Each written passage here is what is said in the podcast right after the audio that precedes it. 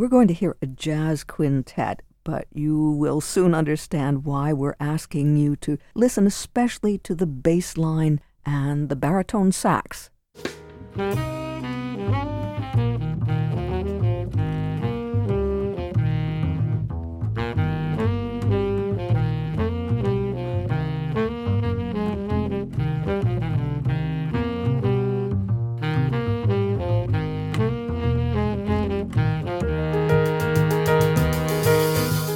We want to experience the low bass frequencies of the string bass against those of the baritone saxophone and delight in what Robert Fink calls the jouissance of sonic physicality. How about that for a descriptor? What about another phrase? We're hoping to delight in the tonal texture developed by these players. And what if what if the drummer feels the moment is right to tap the cymbal? And right then we're soaring above the earthy sounds. This is baritone saxophonist Tony Lustig and his quintet from an album titled Taking Flight with bassist Ben Williams and drummer Ulysses Owens Jr. Tony Lustig will be in town to explore the sonorities, the sonic possibilities of the jazz trio tomorrow evening at the University of Scranton Lustig on baritone saxophone, Phil Kuhn bass with drummer Tyler Dempsey to open the season of performance music at the Houlihan McLean Center on campus. And that's just the start.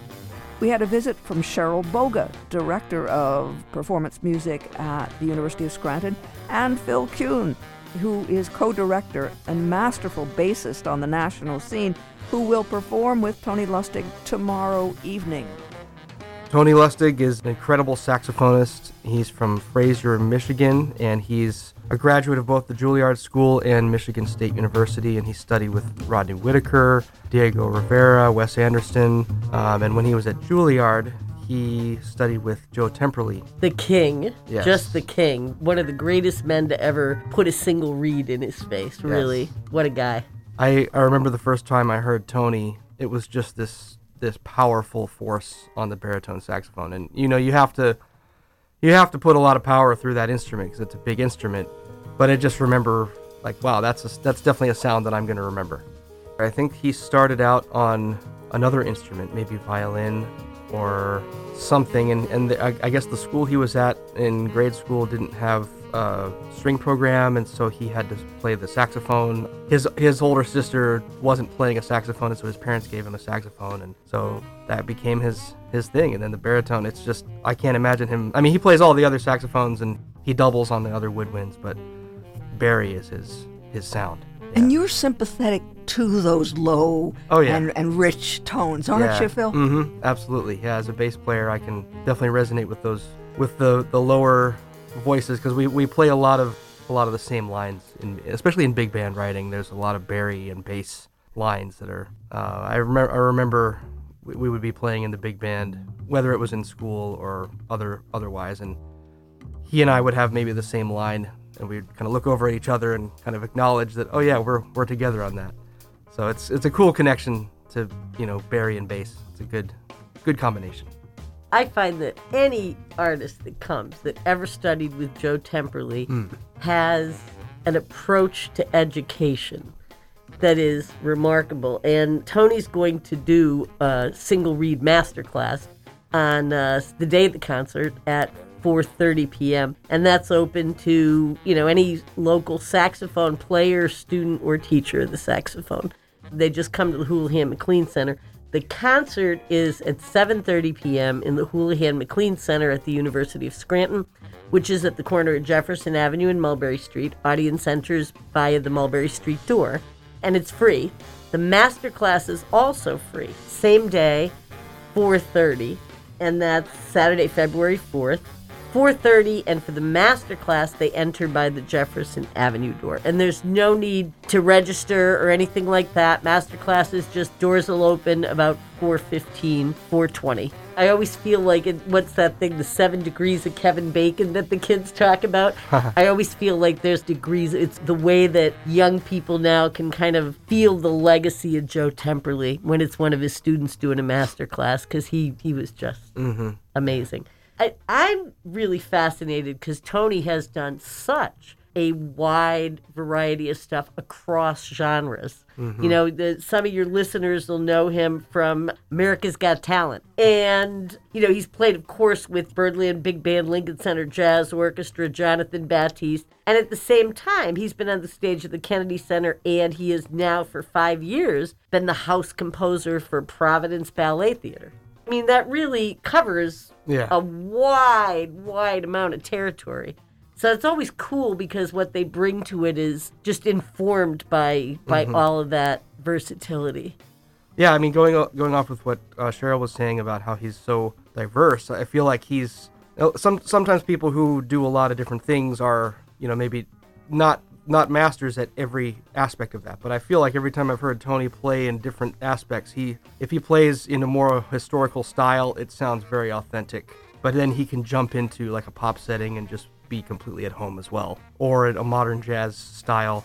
So yeah, I think that's a really cool aspect of who he is. That he's he's very he's very widespread in terms of his talent, but he's he does it all well. Bill, Yeah. do you know who's going to be with him? I do. I'll be playing bass with him, and Tyler Dempsey will be playing drums. It'll be it'll be fun. It'll be interesting. There's always something interesting about doing a pianoless trio or group any any group without piano because everyone is so used to hearing the harmony. And when you really pare it down and you take out the chords and you just have the the counterpoint and the you know just the melody and the bass line, there's a lot of a lot of freedom, but it also sometimes feels a little bit like, ooh, this is a little scary because we don't have the chords and the audience may not be used to hearing that so it should be a very interesting experience for everybody especially two low voices the the barry and the bass Have you been back and forth yet about some of the things you want to do? Are you leaving it to him or yeah we're gonna probably do a lot of his original music stuff that people haven't heard what's next, Cheryl? The next performance is Sunday, February 19th. Concerts at 7:30 p.m. It's free and in a nod to the date's proximity to Valentine's Day, we're doing a concert of love songs with guest artist Matt Munisteri on guitar, which we're really excited about. He's got that old-timey voice. He's going to sing and solo. I met Matt through John Eric Kelso, trumpeter John Eric Kelso, who, you know, is in the Nighthawks, but who we knew for many, many years through Wycliffe. And uh, the first time he brought Mu- Munisteri, without going into what our political and governmental beliefs may be, we found that we were so on the same page that we were like shouting simultaneously. So it's been a, a friendship since. And I've, I've gotten to know so much. His mom's story is a fascinating one. Do you remember that old soap opera, Ryan's Hope? His mom was the primary writer. And, you know, books, television, films. She just passed last year or the year before, I think. So he comes from a, a showbiz, if you will, family.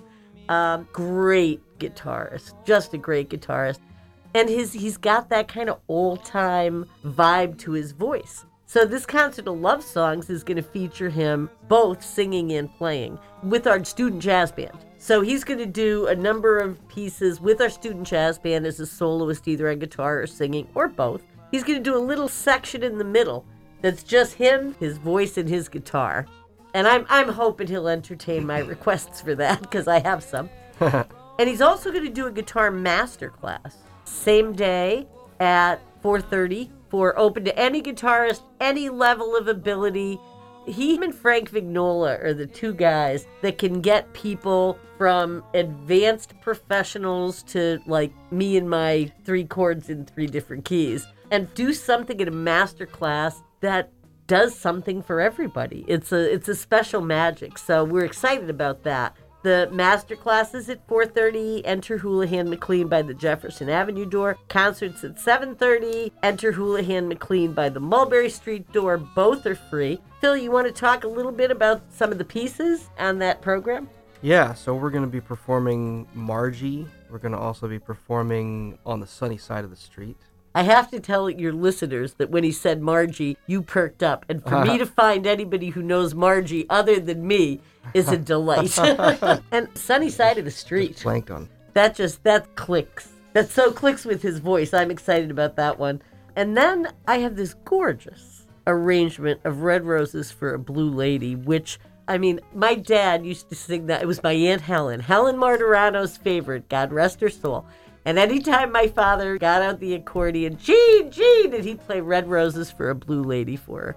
And so that always, anytime I hear it, the other day Phil was rehearsing them on it, and I immediately, I, I just think of my father and I smell cigars. Mm. Your father was Gene Yevich, and he was a well known and much loved musician in our region. I wanted to just mention another song that we're that we're doing uh, is one of my very favorites. is Stardust, and that's a song that I just remember hearing and playing when I first started playing music, and uh, so it brings back a lot of memories. And it's a classic, such a classic song. It'll be great to hear with with Matt's voice. And it's so good for the kids to do something that's long, slow phrases. That's hard for kids to play slow. That little darling stuff like that really is in in some ways much more challenging than stuff that gets them moving because they have to think about the bigger picture, I mm-hmm. think. Yeah, Phil did a great I, I was listening to them rehearse Stardust. He did a great job holding them back. You know, he had the the bass player pinned to the wall with his eyes. well, certain things jump out to me, and I guess I can paying a little more attention to the bass sometimes, just because it's it's something that I've just had ingrained in me. Yeah, they're they're doing they're doing great. It's fun to work with them. and I'm finding that it's really fun for us to work together because I I tend to I'll be honest I tend to kind of ignore the rhythm section. Mm-hmm. Other than to, you know, barking a drummer, no, no, there, hi hat there, you know, Yeah. hit that cymbal. Yeah. I pretty much ignore them because it isn't what I do. Whereas with horns, I go in with a drill. And it's neat for me to listen to him working with the rhythm section because I'm learning stuff from that. You know, I could I could drill horns till I blew it. Rhythm section is kind of like, hey, whatever mm-hmm. you need to make that happen. Yeah, Well, like how? I don't know, but here's how it has to sound. He's able to tell them how to make that sound that way. So we're we're hitting them from two different angles, so it's kind of fun. But he's taking the lead with jazz band now. and I I really enjoy the the contrast as well. I mean, I feel like with rhythm section, that's going to be the whole support for the whole group, you know, and you got to have that be strong. But sometimes I'm thinking too much about the rhythm section, and then Cheryl will come by, and, and I'll be like maybe letting the horns slide with something, and then she'll be like, "Oh no, I'm not going to let you get away with that. You can do better." It's really It's it, it's a lot of fun. I'm having a lot of fun working with you. Me too. Me too.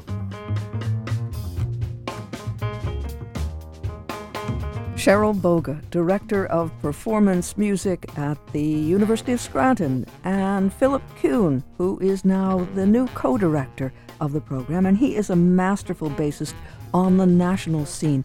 He performs often with Jonathan Batiste. He's recently performed at the White House with Jonathan Batiste. And he is here with us now, and he is co director and conductor at the University of Scranton in the performance music program and we heard about the opening concerts of the performance music season.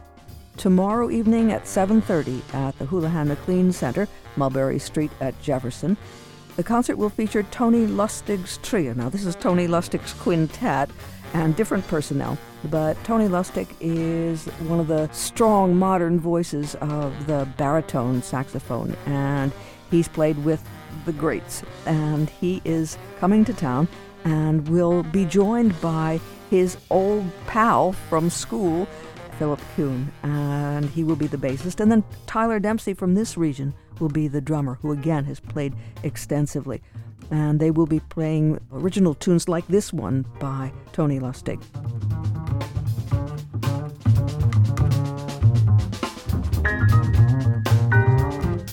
No piano tomorrow, though.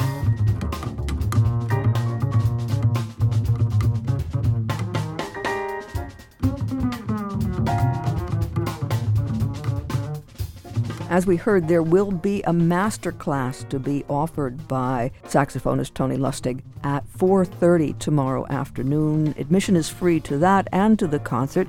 Just show up and you'll have a chance to work with no matter what level of playing. They will welcome you and Tony will talk to you and there will be that experience and that exchange. And then the next concert will be Sunday, February 19th at 7:30 at the Houlihan McLean Center. Again, admission to all of these programs is free. And it's the University of Scranton Jazz Band with guest soloist Matt Munisteri, guitar and vocalist. And Matt Munisteri, as Cheryl told us, is celebrated as a songwriter and a nimble lyricist, and he has always a lot of fun in what he plays. So that's the concert on Sunday, February 19th at 7:30 p.m. at the University of Scranton in the Houlihan McLean Center, Mulberry Street at Jefferson Avenue, and there will be uh, another one of those master classes with guitarist Matt Munisteri, and again, any level of performing, just take your guitar and sit in and experience the master class with guest soloist Matt Munisteri. It's a wonderful season, and those are just the opening concerts. We'll bring you some news about March as we get a little closer. But for more information on the web, scranton.edu slash music. scranton.edu slash music.